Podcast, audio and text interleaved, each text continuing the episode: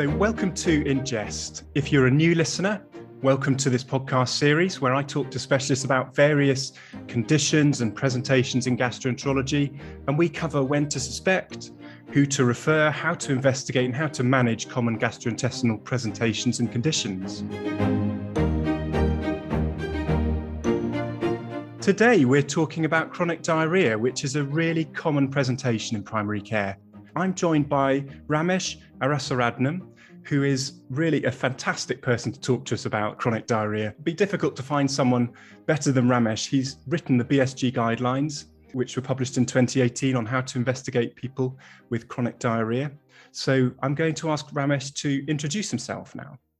Thank you so much, uh, Charlie. That's very kind introduction. Uh, it's very, very, very generous. So, indeed, so uh, as Charlie's mentioned, I'm Ramesh Arasaradnam. I'm a gastroenterologist, um, but I, I also have a chair in medicine at uh, Warwick University and Leicester University. Amongst my other roles previously, whilst at the British Society of Gastroenterology, I was involved in uh, the development of the guidelines that Charlie's has um, alluded to, and it was really um, very much uh, in need of updating uh, this was the third edition of the guidelines that came out in 2018. Uh, the first one was actually, the second one rather, was uh, back in 2003. Yes, that's 15 years ago, and lots, lots of ha has happened.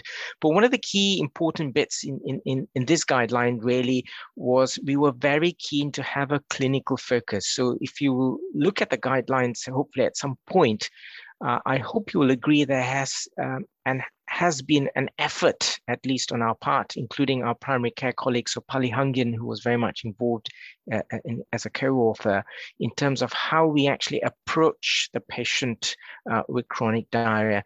The other important addition was the fact that we also have a small section in, in primary care uh, uh, in terms of when patients actually first uh, present to their primary care physician. And the final aspect is the main uh, the figure, the algorithm that you might want to have pasted on, on, your, on your in your clinic room, figure one in particular, whereby you will see the contrast from the 2003 guidelines, where it was a very much hierarchical way of looking at it. So you do one test, you wait for the results, then you do a, uh, another test, and it was a stepwise progression, starting from a simple full blood count right down to a CT, for for example. We we believe that's not right in, in modern medicine. Uh, and I think a lot of things can actually be done either simultaneously, but more importantly, there has been the uh, uh, introduction uh, of newer tests, so screening tests, stool tests that we will cover perhaps in the next uh, questions. I get lots of questions about fecal calprotectin and fecal hemoglobin fit. I'll, I'll leave it there. Um, thank you, Charlie. Thank you, Ramesh. I, I completely agree. The guidelines are really good. Um, and there's definitely uh, a good primary care focus. So I would recommend that after you've listened to this episode, if you haven't already, do go and have a look at them. Uh, really clear. And there's actually also a really good BJGP article review that um, was brought out a year later, so in 2019, which really highlights the areas which um, which we as GPs should be drawn towards. So I'll put that on the show notes as well, so that people can have a look at that. So Ramesh, this is a huge topic. It, it really is. And we're not going to be able to cover every single aspect of it in this podcast. But what I'm hoping that we can do is give GPs some tools so that they know what sort of questions would be useful to ask during that 10 minute telephone triage, which is essentially what we're doing hmm. quite a lot of the time now. So, what sort of discriminatory questions we can ask to differentiate between different causes, um, what sort of investigations should we be starting in primary care? And then a bit about who should we be referring on, who needs a colonoscopy? Um, those are, are, really important questions that hopefully by the end of this episode, our listeners will have a better feel for. But before we get into that, why don't you tell us what is chronic diarrhea? Gosh, Charlie, that's that's a, a, a, we could we could have a couple of podcasts just specifically on the definition of chronic diarrhea. Now, you might recall we we we moved away from the the really esoteric definition of looking at fecal water weight based um, and definition of chronic diarrhea, and that really stems back to the days when you uh, of dysentery, uh, uh, uh where you had typically watery diarrhea. We realized that really is not practical at, at all um, and in essence, I think the best definition, as I was taught by my mentor, Chandobada. And chronic diarrhea or diarrhea is really what the patient defines it to be, uh, in essence. Uh, anything that changes from what their, their normal pattern is to suggest that the frequency and the consistency has changed and increased, then by uh, by definition, then you have someone uh, with diarrhea, and we use the a time interval of six weeks. I accept that's largely arbitrary, and that really reflects simply because of evidence suggests that if it was acute, uh, mainly suggesting a more infective cause, by which time most would have settled really by that time. So therefore, if it's if it is persisting beyond that time with increased consistency uh, and increased frequency, then really you are now dealing with someone with uh, chronic diarrhea. Great, that's really helpful. I think we've covered quite a few of the sort of things that we're going to ask in the history to try to define what they mean by their diarrhea. We're doing an awful lot of telephone work nowadays, and often the mm. consultation mm. will start with a telephone call with the patient.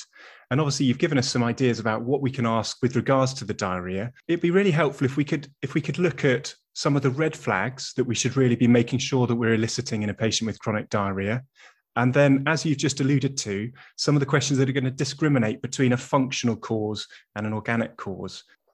Thank you, Charlie. So I think, to be honest, uh, this will be very much like teaching um, uh, uh, grandmothers to suck eggs. I, I think uh, primary care physicians are already very good. There was a very good study that actually showed uh, a few years ago in the north of England in terms of general practitioners uh, without, this was pre-utility of fecal calprotectin, that their clinical instinct in terms of determining those who might have inflammatory bowel disease versus those who didn't was actually pretty good and was almost comparable to the use of fecal calprotectin. So I think if nothing else, uh, uh, uh, my main message is, you know, trust, do trust your your your clinical intuition, even if the tests may come may come back normal. Remember, tests are, are just a guide. Uh, really, uh, to help confirm and refute. Uh, they shouldn't really make make you turn away from what you, your gut feeling is really telling you about someone that you've actually talked to, known to for many years, or seeing right in front of you. Really, the the, the red flags, uh, as you all know, are you know it's it's the uh, the, the, weight loss. The, the, the bleeding, the rectal bleeding in particular, uh, the uh, and then when you do come uh, eventually to to examine them, of course, then uh, any masses that you might feel either either within the abdomen or, or, or per rectum. And I think the re digital rectal examination is probably one of the most important examinations that one can do um, in primary care. It can tease out a lot, a lot of information uh, and give you equally reassure uh, both yourself and the patient, uh, but also then trying to determine about uh, referral and speed of referral really based based on based on based on the examination. Now, remember, of course, uh, and I, I, caveat this with this being mainly my, my my view. A lot of the symptoms, red flag symptoms, come from the NICE guidance that I'm sure all of you know by heart that was very helpful or thought to try and be helpful in terms of this helping one tease out the, the high risk group versus the low risk group. But sadly, that was purely based on symptoms. And in fact, as already alluded to, as you take the history, you probably work out that there's something not quite right here, uh, even even if uh, the, they don't have uh, or if red flags are absent. Are absent. So don't be dissuaded again if red flags are absent not to refer them, but they are just, again, remember, they are a guide to help you determine really how quickly should I ex escalate this? Um, should I see this, or is there could there be something more serious going on? And I think it comes back to our earlier point that those red flags probably point to an organic course uh, rather than a functional course. If they have a nocturnal type diarrhea, that usually is uh, often patients very rarely will come out with that. You have to really ask for that specifically. And actually, it is very troubling. As you can imagine, it disturbs your sleep. And these are the people who might actually present to yourself as, as tired all the time. I'm feeling tired. And if when you delve in a little bit more, it's actually because their sleep is disturbed. Why is their sleep disturbed? It's because they're getting up three times to go to the toilet. That usually suggests irritability within, uh, usually within the colon, but potentially sometimes even in the small bowel. Uh, we see that very often in those with uh, early signs of inflammatory bowel disease, uh, particularly if it's not uh, settling. But the other common condition, which we'll probably touch on a little bit later, is, is a condition called bile acid diarrhea. And the importance of that is because it mimics very much irritable bowel type uh, diarrhea. And it's important uh, to distinguish uh, and we'll talk a little bit about that later, is because it's completely treatable. The other salient feature I think is worth asking about is urgency. Uh, certain patients may not have true change in terms of their bowel habit pattern per se, but they may have episodes of urgency. And by that, I mean when they have to go, they have to go. They literally have to get off their seat. Or, or often I have many patients tell me they're in the middle of a meeting and they just have to leave. Uh, they can't, they have to plan their school run around the fact where they know uh, whether they can make it back in time because they know they might get some urgency. And some of the more classic ones that I have is uh, patients that I knew who would uh, train commuters knew at every stop where their toilet was because they needed to know if they can get to it um, on, on, time. So urgency is quite important to ask. And of course, that might reflect several things. So inflammation is one. So particularly those who have proctitis uh, will usually typically complain of that. Of course, the more sinister pathology that you think about uh, uh, in terms of rectal type lesions will produce that, but actually they, they are far less common and you probably would make that diagnosis by the time you get to examination. You don't need to do any fancy test uh, to pick that up. Uh, and the third condition comes back again to our old friend, the bile acid diarrhea. Because of the small bowel irritation, they actually get, and, and the spill of bile acid, spill over, sorry, of bile acids within the colon, which then increases their transit and causes this irritability.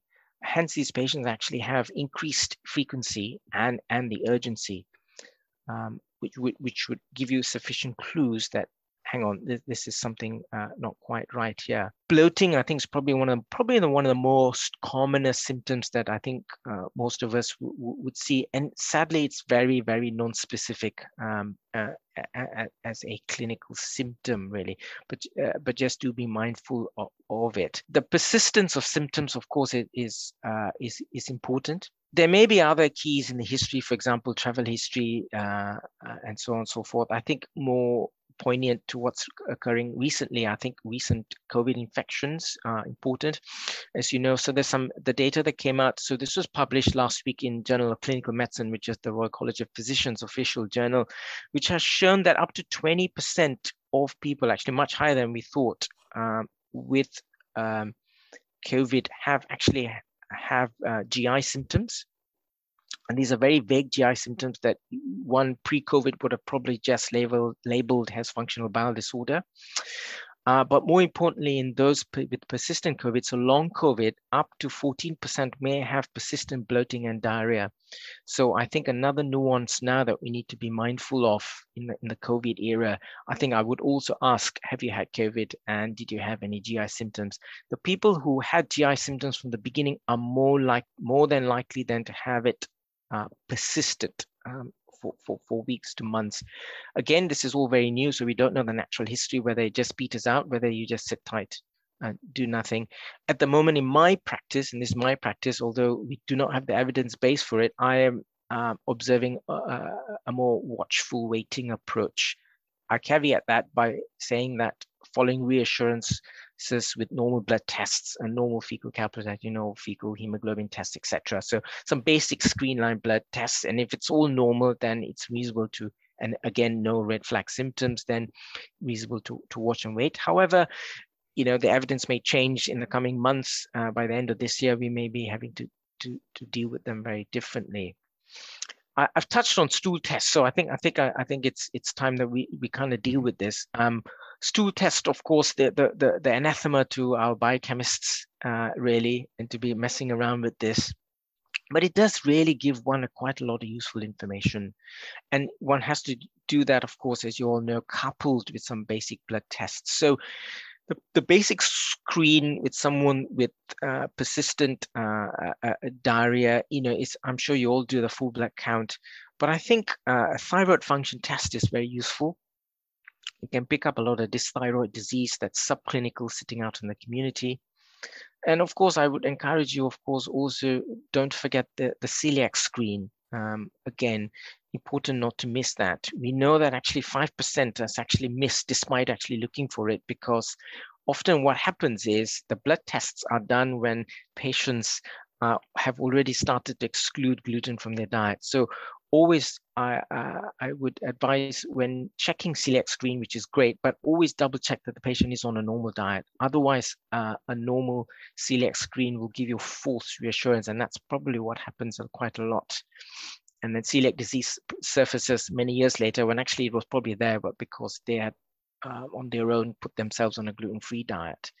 There's a big fad, as you can see, uh, particularly in Australia, just to eat gluten-free food uh, for no reason at all. These are perfectly uh, uh people who are perfectly fit and well, but mm. there seems to be a fad in certain areas and and in mm-hmm. certain mm. sections in in in Amsterdam. I'm told by my colleagues. Uh, I've I've heard that it's um quite a few sportsmen follow a gluten-free diet. That it's um, meant to be quite good for that. And actually, um, Novak Djokovic, he's uh, I think he's he's very into his gluten-free diets as well. So um, ah. a performance enhancing in inverted commas um, diet yes. potentially. so yeah, I think it is very popular now. Interesting, and it's all legal as well. So yeah, yeah.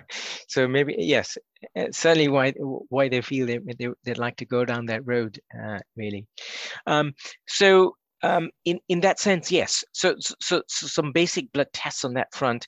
Then comes stool tests. Now I've always get question asked this, you know, calprotectin was there, but now we've got the fit test. Um, uh, and when I we, we when we refer to fit, really, I I think the ideal word really is fecal hemoglobin, and the reason for that, I I I'm being picky about nomenclature here, is simply because you all might be familiar familiar with the older Guaiac based test, uh, which is absolutely useless uh, because of its so considerable cross sensitivity, extremely poor specificity.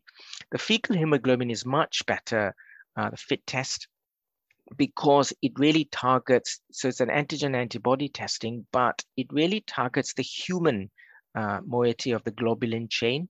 It does, however, require uh, the patient to sample that. They come with a special kit, very similar to what is happening in, in the bowel cancer screening program. And they, for some, amazingly, they do really manage quite well actually with it um, or, uh, to, to get uh, return that test uh, for you. Whilst, as with any test, it, it does have limitations. The, the test uh, for fecal hemoglobin, the uh, current advice for cutoff based on NHS England and probably most of the data would suggest that if you use at 10 micrograms, um, you it's a very has a very high sensitivity, about 92%. Uh, and since specificity is also in the high late 80s, uh, 90s, you know, it's 88 to 90%. It's a pretty good test for a simple uh, baseline test. And really, the evidence would suggest that um, between fecal calprotectin, remember, is looking specifically at inflammation, whereas the FIT or fecal hemoglobin is specifically only looking for hemoglobin.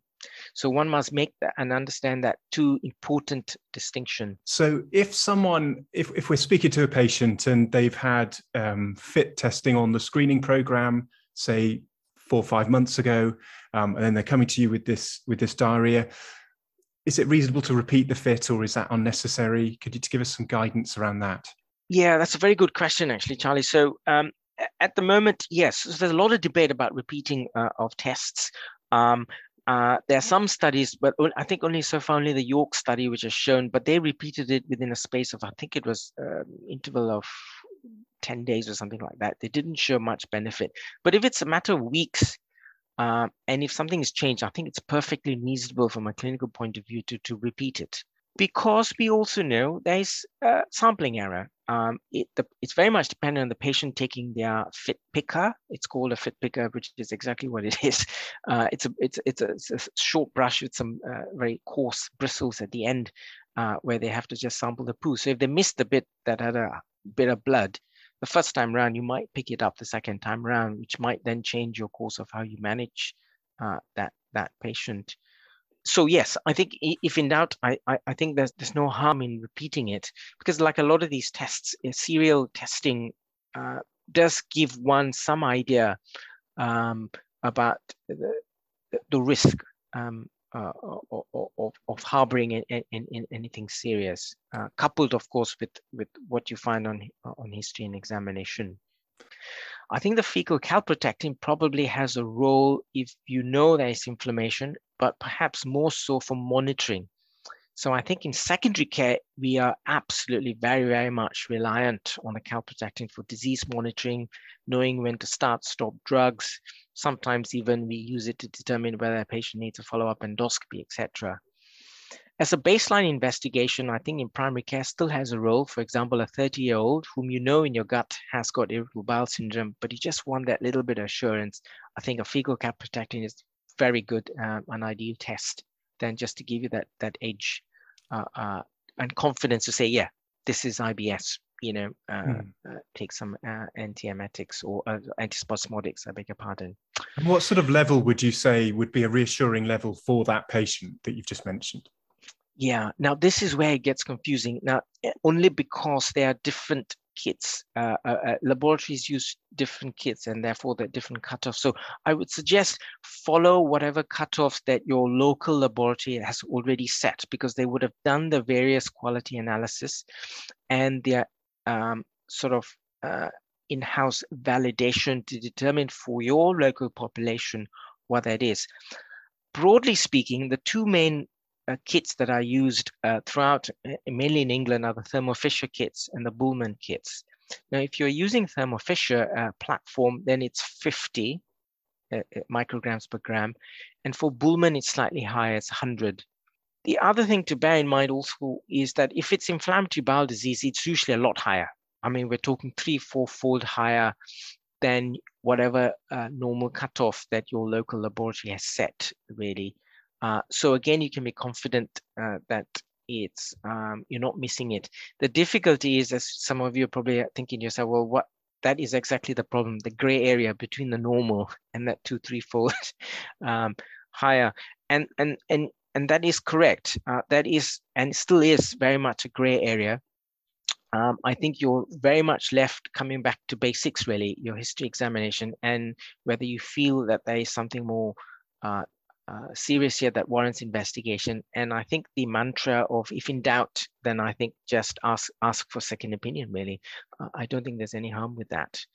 Would you do you think that um, stool tests for um, MC&S has a role here? So looking for infections in chronic diarrhea.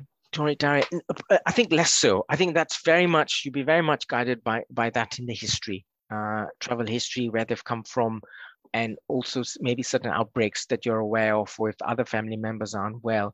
And I think uh, you raise an important point there, Charlie. So if you thought that was the case, then please don't do a fecal calprotectin because it will be raised and doesn't really help you uh, on that front. Because if it if it is, remember, uh, calprotectin tells you if there's inflammation. So if you had an acute infection, uh, be it bacterial or uh, uh, uh, even a viral um, diarrheal illness, it, it will push that up pretty high. Uh, so it won't really help you uh, any further. So don't do the fecal calprotectin. If, if you suspect infection, then get a series of at least minimum three stool cultures mm. uh, to, to, give you or exclude that as, as, as, a possibility. I think those tests are helpful in terms of uh, determining organic uh, pathology. but I think just to also reiterate the, the irritable bowel syndrome, I, I know is, is, is a big proportion of what's seen in primary care. And I'm fully aware that in secondary care, we only see a fraction of that iceberg, but we see the difficult ones that haven't tolerated or you know, standard first line treatment or are extremely, extremely anxious and are looking for further reassurance. Um, but within this cohort, as I mentioned, up to a third of those who presenting with diarrhea predominant irritable bowel actually may have a condition called bile acid diarrhea. And bile acids, as we all know, are produced in our liver and gallbladder. They're essential for digestion of fat. So it's a problem, it's a modern man problem where fat intake has increased considerably. Now, the beauty of bile acids, uh, as we know, um, is it's a 90 to 95%, well, 92 to 95% is actually reabsorbed uh, through our circulation, through the small bowel and back into the liver and gallbladder, and it's stored there and then recirculated. So it's a very efficient recycling system. Two to three percent is excreted in the stool, which what gives you that kind of greeny uh, or uh, more greeny color um, uh, uh um, uh, within, within stool sometimes. Now, if for whatever reason that uh, recycling system is disrupted, either through an operation, for example, gallbladder operation, or bits of your small bowel is removed through an operation again, or if you had Crohn's disease of your upper small bowel, then you could have excess bile acids spilling over uh, into your gut. And uh, as we discussed before, the irritation there can cause patients to have quite chronic watery diarrhea with a lot of urgency. There is a proportion, of course, where they don't have an obvious cause, what we used to call idiopathic or primary uh, bile acid diarrhea. And this is very common because they, they, they have symptoms very much similar to irritable bowel syndrome. Their demographics are similar, it can occur in men and women, they're usually younger people, uh, really up to the 40s uh, and so on and so forth. But if you confirm the diagnosis, uh, and that's really done through a radiological test often you want one would have to refer them to secondary care, although there has been a vogue uh, that GPs could make that uh, make that referral. But once that test confirms the diagnosis, then it's treatable uh, by sachets or tablets, which effectively sequester the excess bile acids. And the reason I'm harboring on this is, is because it is quite common. It's more common than has been alluded to. Uh, we, we believe it probably is in the region, although we don't quite know uh, the full prevalence of the disease, but probably in the region about three to 5% of the population may be walking around with diarrhea undiagnosed, thinking they've got irritable bowel syndrome, and actually they have this condition. It's completely treatable. Um, hence the, the, the awareness that we are trying to ensure that if you think about it, then you, I'm sure you, you'll test for it and then you can exclude it uh, on that front. Thank you. That's I think that's really helpful because quite a lot of the time we are dealing with patients who have normal tests and we're making this the diagnosis of IBS, but often those symptoms aren't settling down. And I think one of our difficulties as GPs is that we often don't have access to those further tests. So, for example, in my area, um, we as GPs can't can't arrange a SeHCAT scan to diagnose bile acid diarrhea, um, and that does make it quite challenging, especially when you say how common it is. Um, yeah. I mean, is there is there an argument to give them an empirical treatment with a with a bile acid sequestrant that you mentioned, or uh, uh, you know, what are your thoughts around that?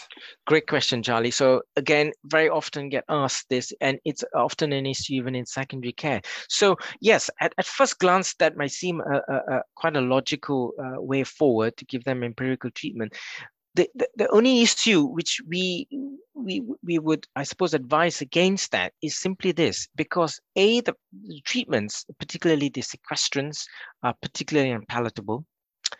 The tablet colesevelam is actually uh, unlicensed uh, for this condition. It is used, as you know, for treatment of hypercholesterolemia. So, and it's it is a little bit more expensive. So it's useful to have a firm diagnosis whether you have it or not. But coming back to the initial point, because it's unpalatable, often compliance becomes poor, and then they often take it for a bit and then take and then stop it. And then you never really know, is it because they actually took the drug or is it because they don't have it, have the condition? The third point actually is that the severity uh, of their bile acid diarrhea, which one gets a gauge, an idea from the level of the SeHCAT scan result that you alluded to, does give you an idea of how you prescribe and your starting prescription dose. You would probably start with a higher dose if you know that they have severe uh, bile acid diarrhea versus if they had mild, then you probably use a, a, lower dose. So all that helps in your prescription and also the patient handling of, of, of the drug actually. Um, so for those very reasons, we, we, we like to encourage a positive diagnosis, very much like the NICE guideline does with irritable bowel syndrome, encouraging uh, clinicians to make a positive diagnosis, not the diagnosis of exclusion that was prevalent, um, you know, up to five, five, six years ago uh, prior to this. So it's helpful to do that um, mm. uh, in that sense. And then I think finally also patients like to know that you've, you've taken an interest, you've done these various tests, you've excluded it. Uh, and we find also then, and if all that's normal, patients then perhaps a uh, proportion will actually be more accepting uh, of their condition and saying, yes, this is it. You've done all the tests. We've done looked for the common things, and it isn't one of those. Of course, there will be that that very small, tiny proportion that will always uh, be be be tricky to and challenging to kind of resolve. But but we we we get there uh, in the end. You you you left yourself you set yourself up for this question ramesh. So what about the patient where nothing seems to be working and we've done the tests and we've done the SeHCAT scan and we still we're still really struggling to manage them? Where do we go next? Yeah so great great one charlie. So yeah um this actually is probably more common than we think uh, it is uh, and i and i fully sympathize um, for those who are having to face with with sometimes uh, very distraught patients.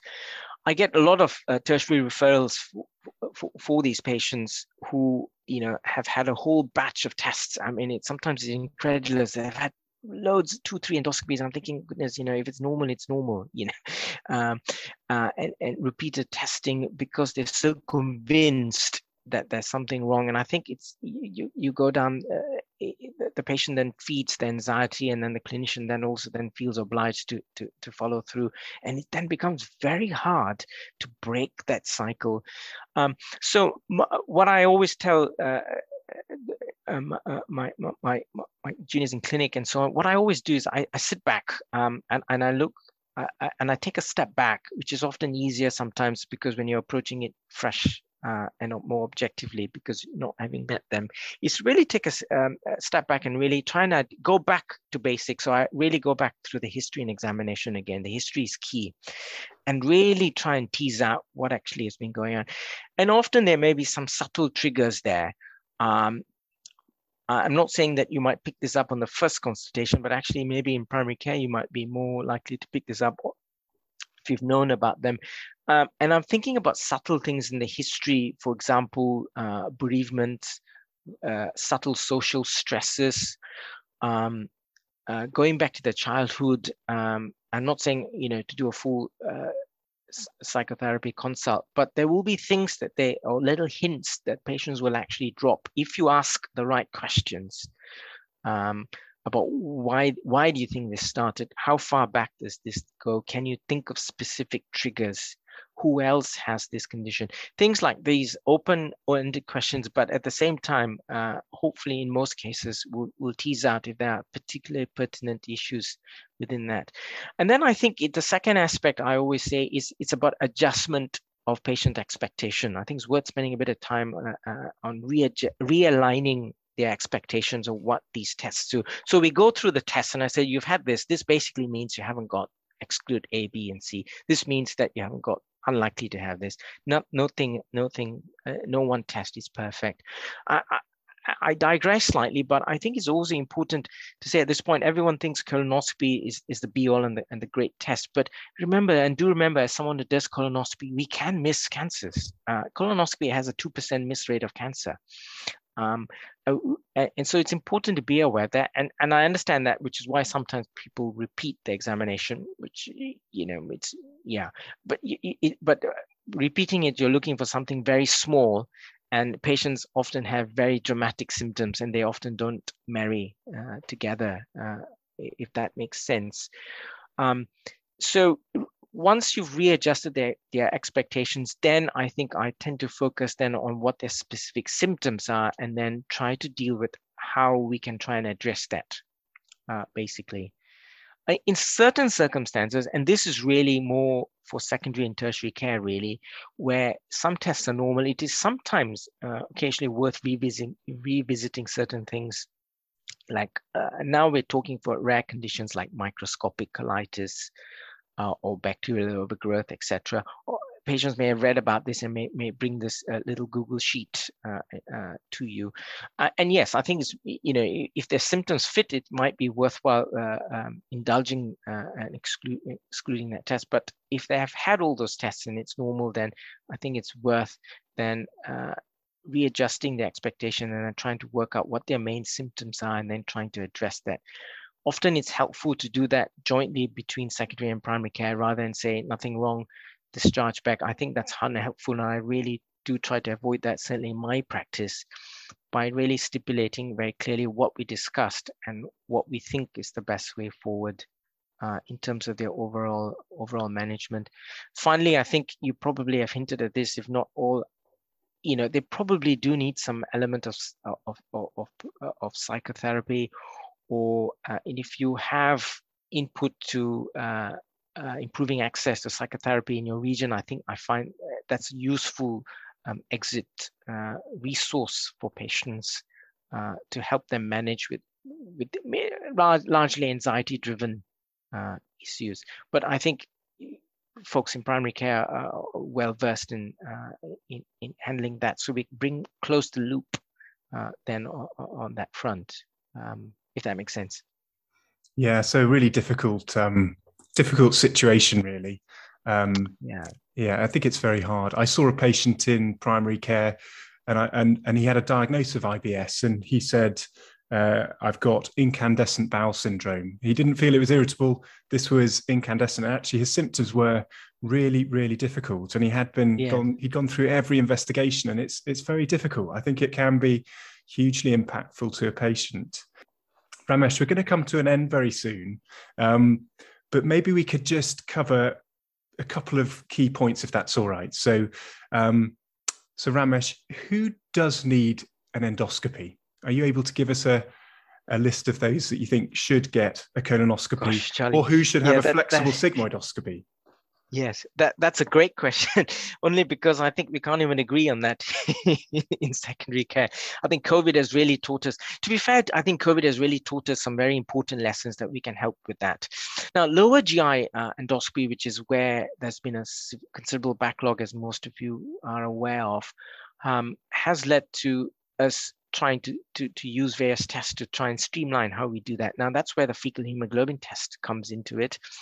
The guidelines, uh, as I mentioned before, will be coming forth. NHS England have purported, uh, I, I don't fully support this, but they say, suggest that if it's if your fit level is less than 10, they suggest it can be managed in, in primary care, but I, I would caveat that by saying, look, despite the fit level, if the patient has symptoms and primary care, if your GP is concerned, you should still refer, regardless of what that fit level. So if you take nothing home from today, please do not be falsely reassured by a low fit level, fecal hemoglobin level, despite if your if your examination and your history tells you otherwise that there's something not quite right, please do refer that patient. Um, the, the the issue with co- uh, colonoscopy uh, capacity has been uh, has been much debated, and that's where some of you may be aware of newer technology called colon capsule. So this is pill on the camera. We've had it for a while where we focused mainly on small bowel. The technology has advanced a bit better where because there's a camera on both sides and you've got a nearly 120 degree angle on both sides ends of the capsule is a bit like a horse pill. Uh, so the colon capsule has been introduced, introduced to try and relieve some of that waiting list uh, capacity. And I think young people where who have a low fit level where the threshold of finding pathology is very low, suitable for colon capsule, simply just to give that reassurance actually uh, that yeah, the colon is normal. Now the data in the screening population is very good for colon capsule.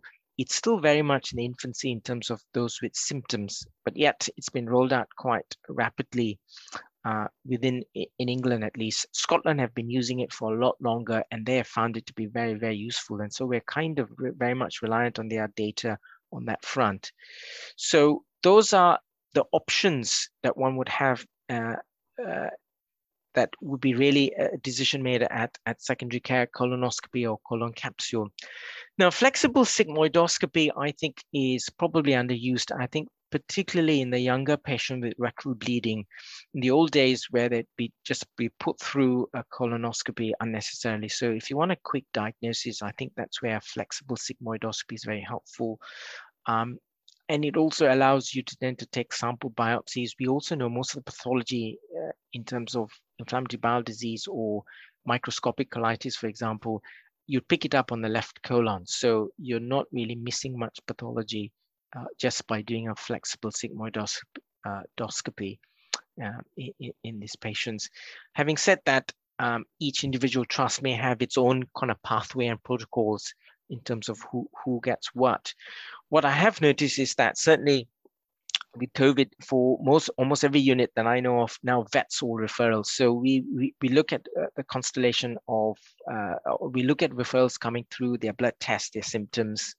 Often they've had some imaging already, and then we I, I often downgrade a colonoscopy request to, to a flexible sigmoidoscopy simply because they've had a CT scan or a normal fit, and we think well actually it's unlikely to pick that up in a in a 40 year old or 35 year old. So we'll just and and symptoms only rectal bleeding, for example, then a, a flexible sigmoidoscopy is, is more than more, more than sufficient. Uh, on that front, I hope that helps. It hasn't confused. Yeah, people. no, that's no, that's been really good. Well, that's been such an interesting discussion. I've learned lots, so I found it really interesting about the nocturnal diarrhea being quite an important feature. Um, absolutely fascinating about COVID and diarrhea. So that's a real um, eye opener for me. And I really liked your kind of key take home, which is, you know, as a GP, trust your gut. And if it doesn't sound right and you're not happy with it, despite normal investigations, still make sure that that you you either refer your patient or actually we've got good access to advice and guidance as well. So yeah. there is that option as well. Ramesh, yeah. do you have any other key messages or have I sort of stolen your top ones there? Not at all. Yes, no, I think you've summarized it well. I have to say, uh, I, I, you know, I, am old school. I still miss the old days when the GP used to just pick up the phone and say, "I've got this patient. What do we do?" Um, I, I, think it, it, it was quicker, but I understand our working patterns have changed so much, which is just such a shame. we're just all of us are just rushing to see uh, you know hundreds of patients in, 10 minutes it's it's um, it's just a, such a shame actually. Uh, but yes but at least you, you've got the option for advice and guidance that we can we can give you some uh, some quick yes nos or or, or try this uh, sort of thing. Um, no I, I think as i said i'm just anxious to get that message across. If if in doubt please do do call do do refer um, and especially with the fecal hemoglobin test, um, you know, it's relatively new test. Uh, but you know, uh, just because it's it's it's a low test, um, don't don't feel um, if if you feel there's some other more more sinister signs or something's not quite right, please do refer. Don't, don't feel that you're don't feel obliged that you have to not refer them. Great. Well, thank you so much for listening. So, to all our listeners, thank you very much for joining us today. I hope you found it useful. I certainly have. Um, and and thank you so much, Ramesh, for giving us your time and for talking to me. Not at all. Absolute pleasure. Thank you very much, Charlie, for the invite. Thank you.